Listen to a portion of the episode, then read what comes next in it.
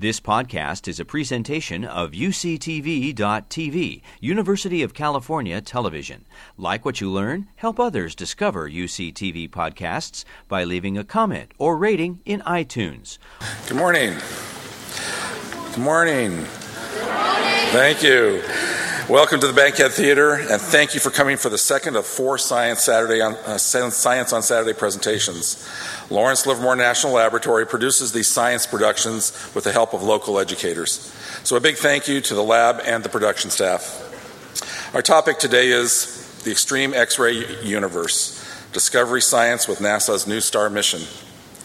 NuSTAR will offer opportunities for a broad range of science investigations, ranging from probing cosmic ray origins to studying the extreme physics around collapsed stars to mapping microflares on the surface of the sun. Now, does everybody understand what that means? Awesome, because you're going to learn about what it means today. Dr. Michael Pivovaroff, William Craig, and Granada AP Physics teacher Tom Scheffler will address the innovative instrumentation on board and discuss some of the exciting science results from the NuSTARS mission. Dr. Pivovaroff developed instrumentation for NASA's Chandra X ray Observatory and studied the X ray emissions from neutron stars. He's the Associate Program Leader for the Space Systems and Enabling Technologies and an Associate Division Leader for, in Physics, where he leads the Applied Physics section Liver, at the Livermore Lab. Bill Craig is an astrophysicist also with the Livermore National Laboratory and, and at UC Berkeley Space Sciences Laboratory. He is the payload manager on the NuSTAR telescope and his interests are in the explosions that mark the end of the life of giant stars.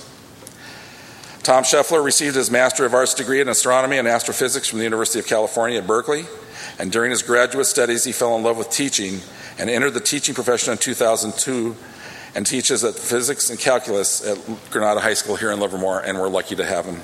So please welcome Michael, Bill, and Tom. Thank you.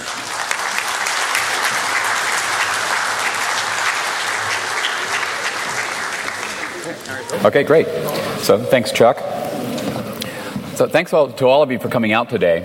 Uh, we'll talk through some technology, we'll talk through some science today, and hopefully at the end of it you'll know a little bit more about uh, what we call X-ray astrophysics than, than you did coming in. Uh, before I start, though, let me, let me say that, that a mission such as NuSTAR, although it's small by NASA terms, it's big by anybody else's terms. It's $150 million, $160 million worth of hardware in space, and so that took a lot of people Lawrence Livermore did a lot of the key technology on the telescopes, and you'll hear more about that later. But uh, the mission was funded by NASA and is led by Caltech along with the Jet Propulsion Laboratory. So, NuSTAR stands for the Nuclear Spectroscopic Telescope Array. It's a NASA satellite launched in June to study black holes and other celestial objects. And you'll hear about what kind of celestial objects we're looking at as we go through uh, the story today. So, what are we going to learn?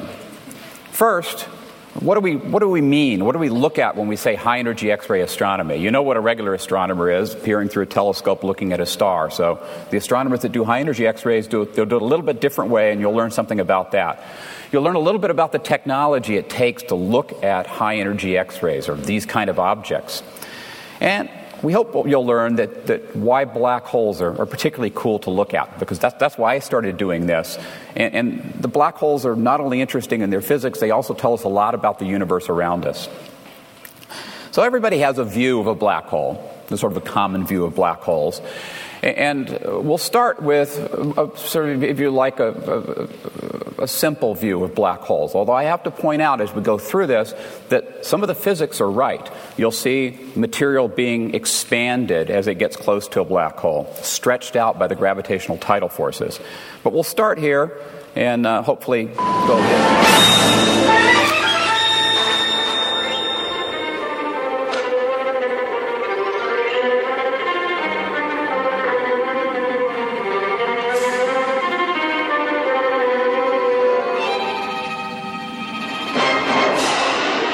ahead. Emergency report.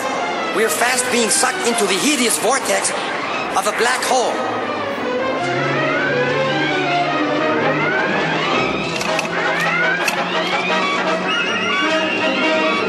Our rocket engines are useless. We are trying everything, even manual override.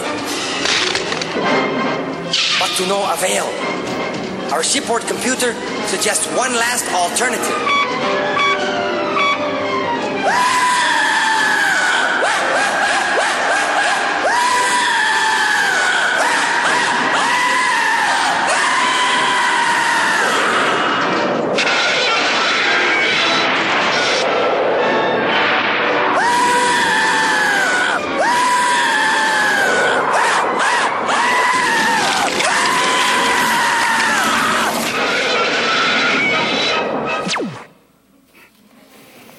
You go, all you need to know about black holes.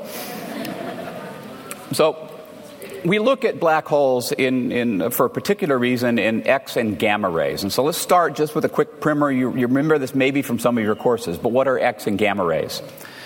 So the electromagnetic spectrum is shown here at the top. And you see that from going from the radio through the microwave, the infrared, the visible, where we see, through the ultraviolet X ray and gamma ray, as the wavelength gets shorter, and we have different names for it. This top bar is where we penetrate the Earth's atmosphere. And of course, we can do that in the visible, and that's good because we need the light from the sun to, to keep us warm as well as to, to uh, grow food on Earth. But as you get higher energy than that, actually the, the light interacts with the atmosphere, doesn't make it all the way through. Well, that's good because it, otherwise we'd be irradiated and dead. But it makes it hard to do X ray astronomy. And in fact, X ray astronomy didn't start until the age of rockets. And in particular, it's very hard to do when you get to very high energy X rays where the wavelengths are down below the size of an atom. So you really have to trick these X rays to make them do what you want. And we'll learn about the technology that does that. Now, as you go down this chart, you see both the size scale of the radiation, but you also see its temperature at the very bottom here. And so, what we're looking at is down in this region where things aren't million degrees, they're up to 10 million or even hotter in temperature. Very, very hot, much hotter than the, the surface of the sun. So, that's the, the, the type of energy we're looking at. And you could ask, well, why study it? Well, I told you you can look at black holes and other exotic objects. But if you look out in the optical, visible with a regular telescope, eh, the universe is pretty peaceful. You've seen the skies twinkling. During the summer, you can see the plane of the Milky Way, and it's all rather copacetic. It looks like nothing's changing. If you look in the X and gamma ray, on the other hand, you're looking at a very violent place. You're looking at things colliding, things annihilating huge amounts of energy being emitted in short periods of time, and of course, you're looking at things that are millions of degrees in temperature. So, a much more violent place, but for me, a much more interesting place. So, how do you study X and gamma rays? Well, number one, because they don't penetrate the atmosphere, you need to get above the Earth's atmosphere. You also need new technology. It's very hard to take these pieces of radiation, these particles of radiation, these waves, and focus them to a point to make a picture. So we have to invent new technology to do that. And I've been doing that, oh, give or take, off and on now for 20 years, trying to figure out how to take pictures, how to look very deeply and very uh, sensitively at these wavelengths.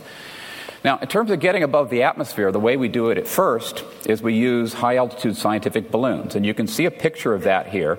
This is a 300 foot tall balloon stack there's a little bunch of helium at the top and an, an, experiment at the bottom of that train. That experiment, in this case, is about 20 feet tall to give you some idea of scale. This balloon will, when it gets up to about 40 kilometers, 25 miles up, it'll be the size of a football stadium. But it's all contained in a plastic bag no thicker than a garbage bag you might use at home. These are pretty amazing things, and they get us above 99% of the atmosphere, and they help us try out technology and do a little bit of science. But they don't last very long. We can only stay up there a day, maybe a few days. And that doesn't give us enough time to look at what we want to look at. So, although we started with this technology on balloons, we wanted to move them onto satellites. But to do that, we really had to demonstrate we knew what we were talking about. And we've been working on a program to do that for the last uh, couple of decades. And I started that with uh, Mike Pivovaroff, who will talk, talk next about how this technology works. And I'll actually start by telling you something about exploding stars, and then we'll work on through there, and then I'll come back and tell you more about the NuSTAR mission. So thanks. Thanks, Bill.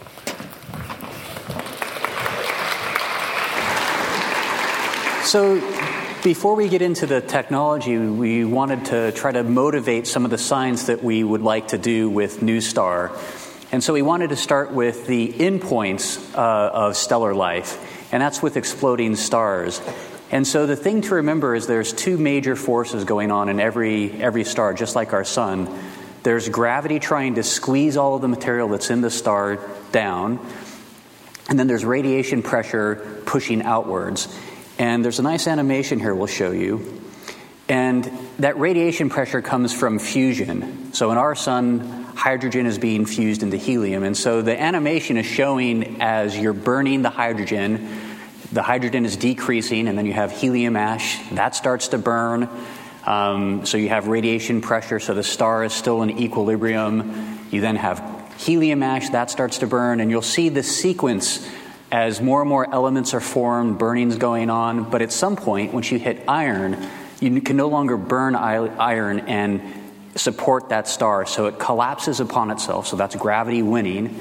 And then you have this massive explosion and material jetting out at thousands of kilometers a second. And so we have Tom now who's going to give a very nice demonstration of how that energy transfer happens and how that explosion occurs. Talk about explosions. you might be wondering how does this implosion, this collapse of the core, turn into an explosion? And it all has to do with conservation of energy. So we're going to represent the imploding core of a star with this basketball and the lighter weight outer layers of the star with this tennis ball. So if I hold the, the two, uh, the basketball and the tennis ball like this, above the ground, they right now have gravitational potential energy. If I let go, they're both going to fall. This potential energy is going to turn into kinetic energy, energy of motion.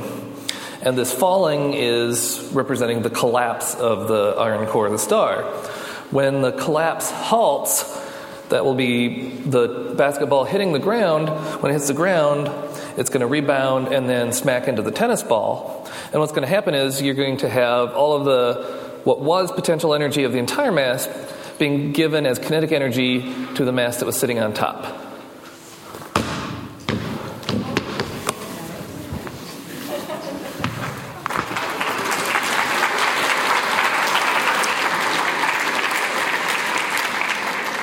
So you have this explosion, and there's two things that are left over. So those outer layers, represented by the tennis ball, that becomes something we call a supernova remnant. And that's shown on the image on the left. So, this is actually a, a, star that exploded a little more than 300 years ago. And this image was taken with the Chandra X ray Observatory, which looks in the soft X ray or lower energy part of the spectrum. And the different colors represent different elements. And the way this works is some of you may have seen this uh, if you take uh, various gases or elements and put it in a flame in the laboratory, you'll see different colors of optical light reds and greens and yellows in different ratios. So each element has its own unique spectral signature. And it's the same, the same thing happens in the X ray part of the spectrum. So the yellows and oranges and, and greens in this image represent different elements. So we see silicon, magnesium, calcium, all churned up in that exploding outer layers. And again, this material is moving out at incredibly fast speeds. And this supernova remnant is billions and billions of kilometers across. So it's a, it's a massive object. On the other side, you have the burnt out cinder of the star. Uh, that's going to likely be a neutron star or a black hole. So, in the image in the left, right in the center, it might be a little hard to see, right here, that little dot, that we think is a neutron star. And so the image on the right is an X ray image of a neutron star. And the reason we can see X rays from that neutron star is because it's very hot, so it glows in the X rays. And there's a lot of exotic physics going on, extreme physics. And so we're getting a lot of X ray radiation from uh, non thermal uh, mechanisms as well. Uh, the neutron star is only about 10 kilometers in radius, so you have massive differences in the size scale. And a good way to think about this is um, uh, the fireworks that we all enjoy on the 4th of July. So, before that explosion, what happens is you pack gunpowder and other things inside a very small cardboard shell. Um, so, that's a, that's a healthy star, it's in equilibrium. It gets shot up in, into, into the air and it explodes. So, the fireworks that we enjoy, that's kind of like the supernova remnant. And then what's left over is that cardboard shell that doesn't go away completely. There's some piece of it left, that's cinder, and that's the stellar endpoint. That's the stellar remnant, which could be a neutron star or a black hole. So it's, uh, it's, it's pretty interesting to think okay, so you've got this stuff going on out in space, but what does that have to do with me? Well, we know that hydrogen and helium was made at the very beginning of the universe in the Big Bang. Um, but those lighter elements we saw from that animation come from fusion that's going on in, in suns and stars. But the way that that material gets spread out is through that supernova explosion process. So uh, I'd ask any of you that have coins in your pocket or maybe your purse to pull those out and look at those. So your nickels, your dimes, your quarters, your pennies, and they don't look like very exciting, interesting objects, but all of that material the copper, the zinc, the nickel that's in your coins all of that came from a star that exploded. So our entire solar system is star stuff. So it's that stellar explosions. It gets redistributed, it coalesces into solar systems, and that is from a exploding star. Same thing for the calcium in your bones or the aluminum that is in the can of your favorite beverage, all from stars. So I mentioned that one endpoint uh, after the star explodes is a neutron star. The ones that are even more exciting are black holes. And that happens when the, the mass of the star is maybe 10 to 100 times the size of our sun. So, very massive stars, they, when they die and explode, you wind up with a black hole.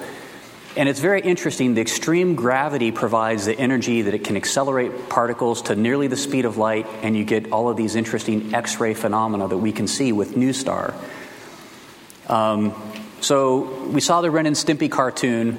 Uh, black hole isn't just a vacuum cleaner. Um, so a good way to think about this, if you were to take a our sun and replace it with, uh, you could squeeze it all down. It could form a black hole. Um, two things would happen. So first, life on Earth would end because there'd be no starlight. That would be bad. But the planets themselves would continue orbiting around that point-like black hole and that's because it's just, it's just mass. It's only when you get very close to the black hole that you experience those tidal disruptions. It, and if it gets heavy enough, if you put enough mass into that black hole, nothing can escape. And Tom has a very nice uh, demonstration here to, to walk you through some of the physics of warping and, and what's going on with black holes and gravities. An equation for gravity, and it, uh, he was able to calculate very well using his law of universal gravitation how what is the force of the Earth on a falling apple? What is the force of the Earth that keeps the moon in orbit around the Earth? And while Newton was able to calculate very well how strong gravity is, Newton was the first to admit he had no idea why does gravity happen? How does the apple know the earth is down there and it should fall that way? How does the moon know that earth is over here and it could, should keep circling it? And the first person to really come up with an explanation for why does gravity even exist was Albert Einstein in his uh, famous uh, theory of general relativity. Einstein's explanation involved thinking of, of space itself not as just an empty vacuum, but as, as almost like a fabric, something that could be stretched and warped. So, what we have here is a stretched piece of uh, just spandex and this would represent empty vacuum of space. There's nothing in it. You put some mass in it, and that mass is going to literally stretch the fabric of space nearby. If I put another mass, it will also warp the nearby space, and the two masses feel each other's warped space, and the two masses gravitate towards each other. So, this is what gravity is it is objects following curved space warped by the presence of mass itself. The more massive the object, the greater the stretching, the greater the warping. So, if I put more mass here, I'm going to get an even larger dent, a larger warp in space. If I put an object right here, maybe that's, that's the Earth, this is an apple, and the apple falls because it is occupying space that is curved and warped, and it follows that warp, that curvature that was created by the presence of the mass. Now, fortunately for us, even though, say, the sun is exerting a gravitational force on the Earth because of warping the fabric of space in our solar system, Earth is not falling into the sun. Earth has some sideways motion too. And so, this same effect can lead to a circular orbit. Now, unlike uh, the marble rolling on the spandex, there's no friction between the Earth and space, so we're not going to be spiraling into the sun anytime soon, which is. But not all orbits are perfect circles. Uh, some comets, for example, have pretty elliptical orbits, so we can do something like that. And the Earth itself exerts some gravity. And we have a moon that feels that gravity. And hopefully, I can get this to work. If you roll this just right, we can see the moon orbiting the Earth. There it goes. Let's try that one one more time.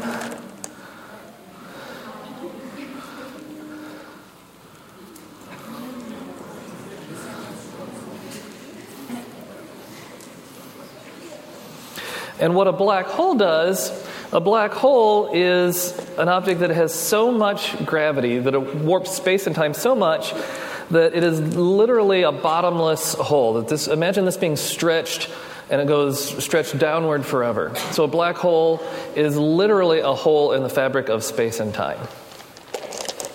Thank you, Tom.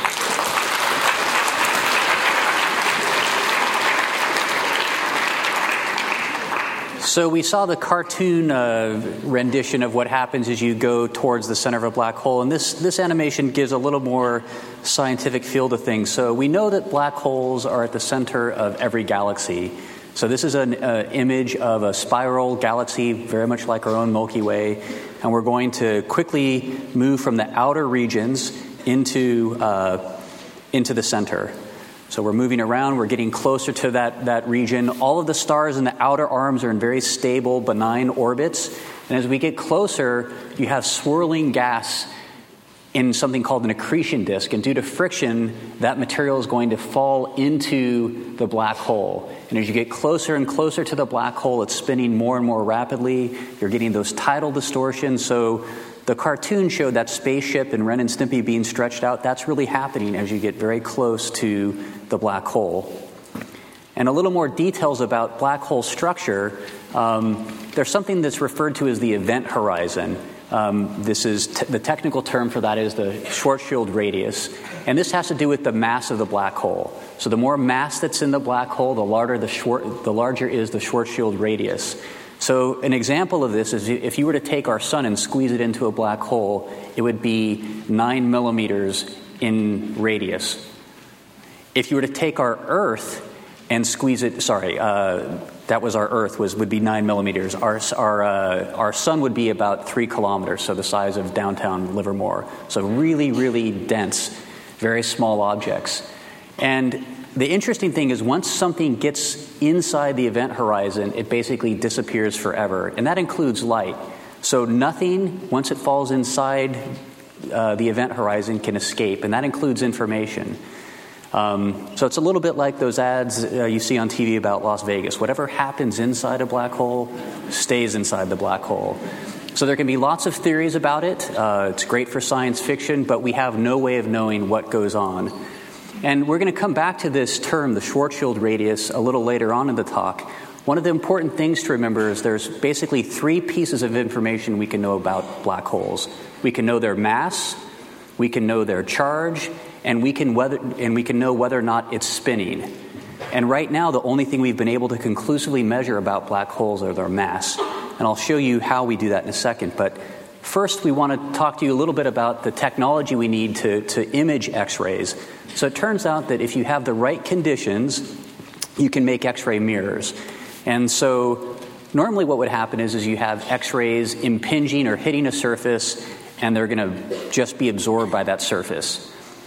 And if you change the angles at which the X rays are hitting that surface and make them shallower and shallower, at some point there's a transition from when the pink rays are showing X rays coming in, they're being absorbed. But if you make them operate at maybe a degree or less, then they'll actually be reflected out. And so that's what's illustrated here by the blue X ray rays. And so this is very, it's very analogous. You can do this at home right now with a, with a flashlight and take a, you know, the mirror that's in your bathroom. And if you shine your flashlight at an oblique angle, at a grazing angle into the, to the mirror, that, that flashlight's going to bounce off the mirror at the same angle and, or the same angle that it comes in at the mirror is going to bounce out. So that's the same thing that's going on with X-rays. This works very well at the soft or lower energy part of the X-ray spectrum to make these mirrors work at the high energy part of the spectrum that we are interested in, you have to have special layers on top of the, this mirror substrate.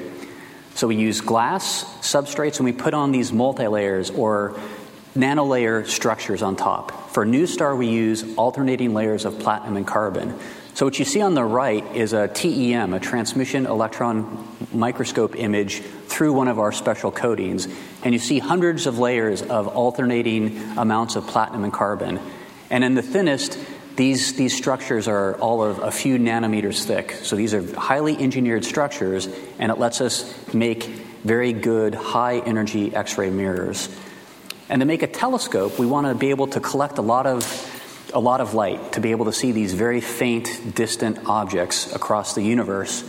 And the way we do that is we nest mirrors inside one another. So a single X, a simple X-ray telescope would basically be a barrel with these special layers on the inside of that. To build up area, we nest them inside one another, the same way that you can nest Russian dolls, those little toys that fit inside one another. So that's what we do for NuSTAR. We actually have 133 of these X ray mirrors in the shape of barrels that fit inside one another. And that's shown here on the image on the right. This is actually one of our NuSTAR telescopes.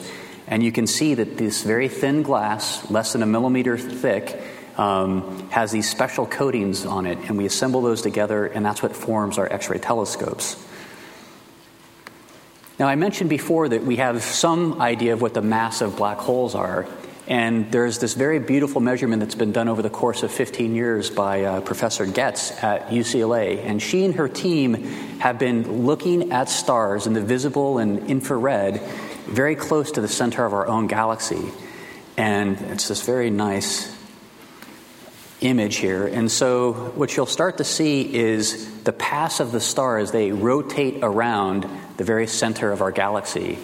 And you see that they take very different types of orbits. So some of them are circular, like those first marbles that Tom had on the, the blue sheet. Some of them are highly elliptical, and so you see very fast motion as it gets close to that central object. And what we know from working on some, some, some math, we have an idea of what the mass of the stars are from the light they emit. You can infer what the mass of the black hole is at that center of our, the center of our galaxy, and that's four million times the mass of our sun. We know that in some cases, in other galaxies, the black hole at the center of the universe, uh, the center of the galaxy, is, is, is a billion times the mass of our sun. So the, the black hole we have in the Milky Way is, is kind of on the wimpy side.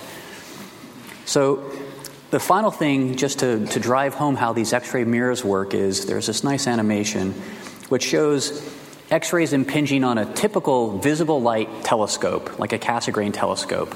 So the X rays would just be absorbed. But if we go to this glancing incidence geometry, these barrels, then you can see the X rays bounce off of the mirrors and get focused to a very small point. We put several of those mirrors together, we nest them inside one another. That lets us collect more X ray light and build up a very nice image of what's going on.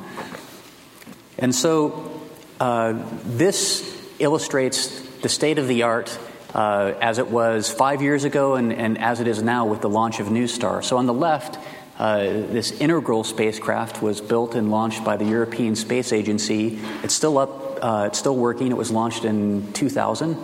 And it uses a, a technique called shadow cameras.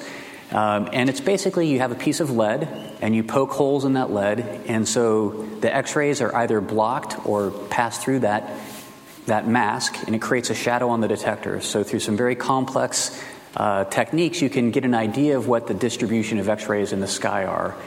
And this is the same exact technology that Bill and I worked on 20 years ago for that balloon he was talking about. And now, what we've been able to do with NuSTAR is make true focusing optics. So, instead of using these masks, we can directly image what's going on in the X rays across the universe. And so now Bill's going to tell you more about the NuSTAR telescope and, and the deployment sequence. Thank you. Hey, thanks, Mike.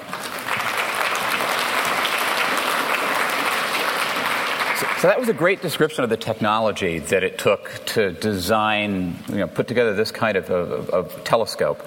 I'll take you through over the next few minutes over what we did to bring something together that actually allows us to take the images, and then we'll see some of these the first images from, from NuSTAR.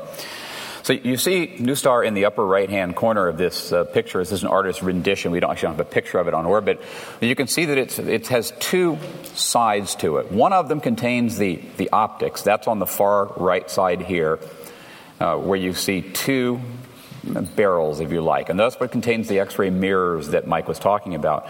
Down here, way far away, about 30 feet away, are the detectors. And think of them like CCD cameras, just like you've got in your phone or in your camera. They take the pictures of the X rays as they come in on the focus. And then everything else down there supports moving around this, this uh, telescope around on the sky. There's a solar power to generate power, and there's radios and all sorts of fancy technology. But we can't launch something the size of a school bus. Well, we could, but it would cost us close to a billion dollars, so we don't want to do that. We need to pack it into something much, much smaller. And that was actually the challenge for NuSTAR. What you see here is NuSTAR being put inside the nose cone of a rocket. It's a very small rocket, the smallest rocket NASA flies. In fact, it's small enough to bolt to the belly of an aircraft, and we'll see that in a minute. But here it is being packaged inside the, the nose cone, and you can see this reflective surface. That's one of the two optics. The other is hidden behind the half of the nose cone that's in place. And so the technicians lock this nose cone into place, roll it outside, and bolt it onto the belly of an aircraft. And what you see here is the, the Star rocket bolted to the bottom of an L 1011. Here's the rocket at the bottom of the aircraft here, as you can see. The nose cone is off to the very left hand side of this image, and that's NuSTAR in there. It's about six feet tall and sits in the nose of this. The rest of this is all fuel to get it to orbit. Now, the advantage of launching with a rocket that belt bolts to an airplane is that you can launch from anywhere. So you can take off and you can fly to wherever you want to go. But now you have the problem of what do you do with the, with the airplane because you don't want to launch it with the airplane attached. That would be unfortunate. So there's a sequence that we go through, and you can see first the aircraft taking off, and it takes off in, in our case from a small atoll in the South Pacific called Kwajalein Atoll which other Livermore work happens at, but this is the first time we've been to, to launch, launching civilian space missions there. It's a very desolate atoll. It's very humid, very wet, and there's nothing to do. Um, particularly when you have to spend several weeks there, I can attest to that. But eventually you get to the day where you're going to launch. And with the, the, aircraft, we actually launched at night, and you can see a series of images here from the belly of the aircraft. The first one to the left here is showing the rocket just before it's dropped. Then it drops for five seconds. And it has to do that to allow the aircraft to get out of the way. But it's a long five seconds because you're at 40,000 feet and you drop over five seconds, an awful lot through the atmosphere. And, and you have to remember that's something we've worked on for 20 years and it's in free fall. And we're kind of hoping it will, it will the, the rocket will light. And, and in our case, we were lucky and it did. And so it, it moved to the first stage, uh, ignited, and about three minutes later, the second stage, the first stage dropped away, and the second stage ignited. And in about five minutes, the whole thing was in orbit around the Earth. We separated from the last part of the rocket, deployed the solar array, turned on our radios, and it turned out everything worked and everything checked out all right. So, after we did all our engineering checks, we had the satellite on orbit. Here, you see it with the solar array extended, but it's still too small. Mike told you how the, the X ray optics work. They can bend the, the X rays, but they can only bend them a little bit. So it takes a long time for them to come to focus. That, that's why we need the 30 foot distance between the optics and the, and the cameras. So we had to come up with some scheme to separate these by 33 feet. And what you'll see here is an animation of that happening. Before we go all the way through it, I want to show you a few features. That, again, we talked about the two optics. These two barrels at the top contain all the X ray optics that focus the X rays. Down here below, you see this silver cylinder. That's one of two detectors, one of the two cameras that detects the, the X rays and takes our pictures. And there's other technology as well. A laser up here, which points to a little object down here, a little detector, because it turns out, although we can separate these two things, they move around as we move around the Earth, and we have to track their, their, uh, their, the distance between them and the separation and the angle. And there's star trackers and all sorts of other fancy technology. But the coolest part of this is taking something that weighs about 20 pounds and stacks in something maybe 18 inches tall and turns into a 33 foot long, very, long, very stiff beam. And you can see that happening in this animation. Out of the base of this cylinder, you see a series of 4,000 little sticks, cables, and wires driven by a motor extruding out of this, like a transformer, if you like, turning from something that's one shape into a shape that's much, much longer. Turns into something, in fact, 30 feet long that separates the optics from the detectors. And without that, this wouldn't have worked. So we went through a 27 minute sequence, making sure that each one of these individual parts snapped into place correctly. And once we were done, we could turn the telescopes on and see if it focused. So we did this, made this launch happen in the middle of June 2012. And it took us about six weeks to get everything checked out and turned on, and routine science operations began in August of this year, just a few months ago. So, what have we learned? What has NuSTAR taught us? Well, so far, up through last week, we've looked at 75 individual objects. So we've looked at supernova, like the ones that, that Mike and Tom showed you, supernova remnants, the, the remnants of those explosions, these things called pulsars, which are, are, rapidly rotating neutron stars. But especially we've looked at black holes because NuSTAR is especially equipped because it has this energy capability to look at black holes. So what have we learned so far? Well, we'll learn a few of these lessons over the next few slides. It really has given us, though, at top level, the first detailed look ever at the high energy universe. So you're going to see the next few pictures you'll see the first time anybody has seen these. The, the, we haven't been able to take these kind of pictures before, and they really, at least to me, are, are, are quite revealing. So, to give you an example of what the improvement is, the panel to the left here shows a supernova remnant, one of these remnants of exploding stars, before NuSTAR, looking through one of these shadow mask imagers that Mike talked about. And what you could see is a dot, basically. There was a dot and there was something there. So the analog is, say, for example, you didn't have your glasses on and your eyes are bad, and you've got a book. You can open it up and you can see there's, there's maybe words on the pages, but you have no idea what they mean. So that's where we were at. We knew there was information there, but we didn't know what it, what it was telling us. The panel to the right is the NuSTAR image of this, that same supernova remnant. And what you see here is what we call low temperature for X-ray astrophysics. That's 2 million degrees.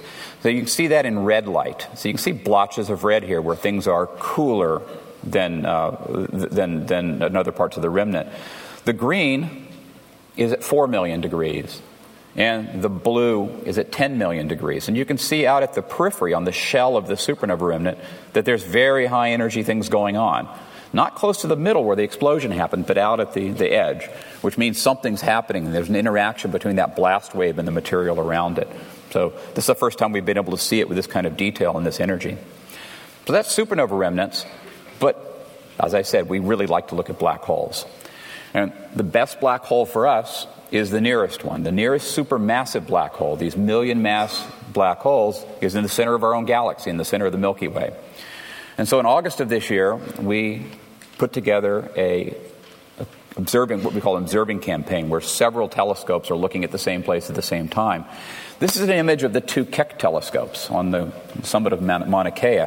And out of each of those domes is coming a laser, which allows the light to be corrected, and they get very, very sharp optical imagery. And as many of you know, the, that laser light technology was, was, uh, de- de- was de- developed in large part at Livermore over the last couple of decades and is now used at many telescopes around the world. But the two te- te- telescopes were, were, aiming at the, the Galactic Center. We were looking at the Galactic Center with NuSTAR, and a couple of other telescopes on orbit were also looking at it. Now, we were trying to, to calibrate, look at the different energy at different wavelengths.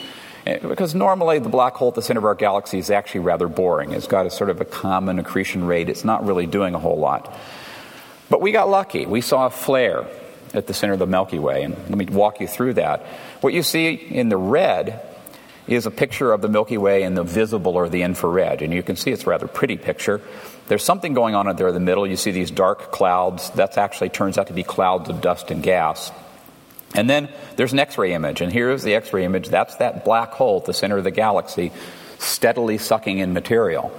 But while we were watching it over a couple of hour period, it brightened. It brightened very significantly, actually. So it got very many times brighter, and then it went away. So we saw a flare. So something happened in that flow. Could have been Ren and Stimpy, could have been something else. So we looked at what the, the cause could be. Well, you'd first think, well, you saw all those stars orbiting. Maybe one of them got too close and it disrupted that and ate it up. But it turns out that's not quite possible. The flare we saw wasn't bright enough. But we do believe that just like there's comets and asteroids in our solar system, they're there at the center of the galaxy as well. And you can see in these, these cartoons to the left what might happen. If you look at that one little dot there in the orange area, you'll see that it's gotten a little too close to the black hole, and it's in that portion of space time where the fabric starts stretching, where you're getting a lot of distortion.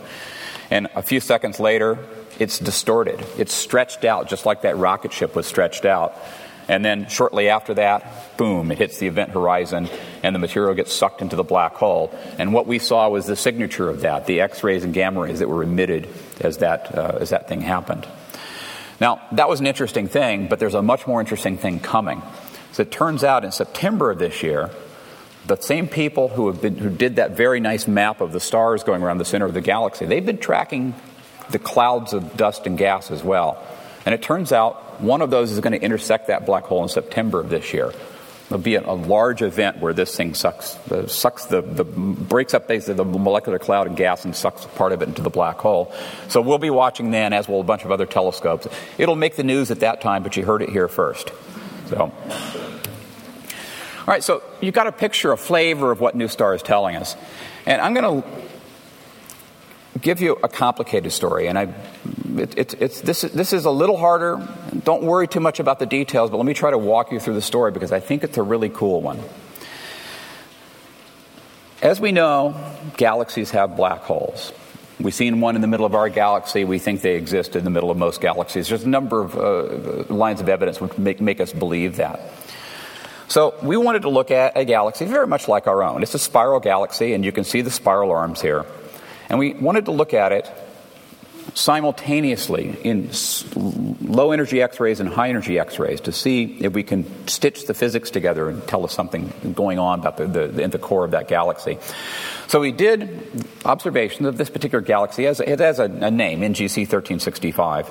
And we looked at it for uh, 130,000 seconds. That's uh, 86,000 seconds in a day, so a day and a half. We were watching this black hole with two different telescopes.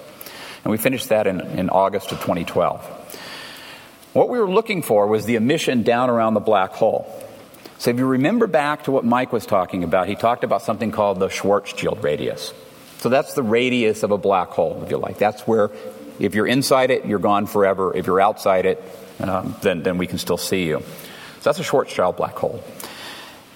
That assumes, though, that radius, and we can calculate what it, what it is from the mass. That de- assumes that the, the black hole is not spinning. But we know things in the universe tend to spin, they tend to orbit, and as things come in, you see that accretion disk, things spin. So we think black holes must spin. We ought to be able to measure that. But it's really, really hard to do because you're looking at something that's very small, it's very far away, and, and these energies are very extreme. So don't worry too much about the details of this graph, but let me just say that if a black hole is a Schwarzschild black hole, it's going to have an innermost orbit, that is, the orbit at which things could be stable, that's about yay big. Say, say it's as big as a beach ball. As it starts spinning, that radius comes in, and it gets much smaller. In fact, it can get as, as much as six times smaller. So, from a beach ball, say, down to a softball size, depending on how much it spins. So, how do you measure that? How do you know that's true? You can do the math, but now you've got to actually do the observation. That's what we tried to do. And as we trace along this curve, we have a prediction about what it might look like. So, NuSTAR takes these images, and I've shown you the pretty picture, but it also measures the energy of the light. And it gives us what we call a spectrum. Let's think of it as a fingerprint, an energy fingerprint. So, there's a lot of explanations for what can come out of black holes, many of them fairly simple. There's stuff coming in, it's absorbed by dust and gas, and that's what we see. If the energy fingerprint from this particular black hole was due to a single, simple explanation. You'd see this, this purple fingerprint. And just look at the shape of it. You don't need to understand the details of it. But as we go to the right hand side, higher in energy, we see it dip down. So if we look at this energy fingerprint and it's dipped down, then it's just a cloud of gas. It's interesting stuff. Things are getting sucked in, but, but nothing really is happening in the spin. However, it turns out you can calculate that if it's spinning, that energy fingerprint will be different. And not only is it different, it can actually tell you the shape of it, can tell you how different it is. That is, how fast it's spinning. So if the light, this, this fingerprint shoots up as we go up in energy, then black hole spin's responsible for it. So we knew that going in. We had our little theories. And so we took the data, and what you see is that it, it goes up. And it actually matches, so the red lines here are the spin prediction, assuming that we have a maximal spin, and the white are the data. And it matches exactly what you would expect from a maximally spinning black hole. So this black hole is not only spinning, it's spinning as fast as it can theoretically. And that's the first time anybody's been able to do that at this wavelength because we haven't had the technology before to do that.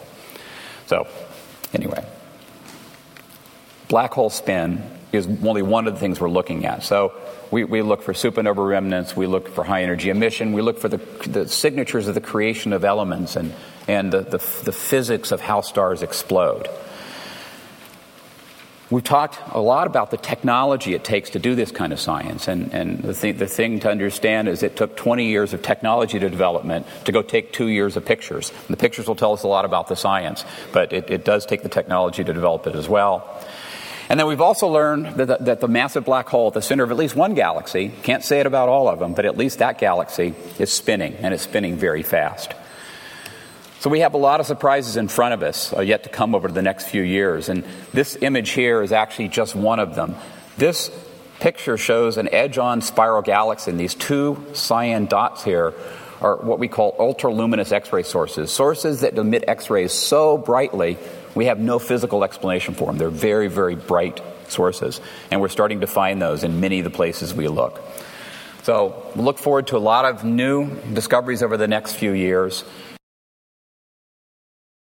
Uh, I think with that, we'll thank right you. If you have more questions, just come on down to the front.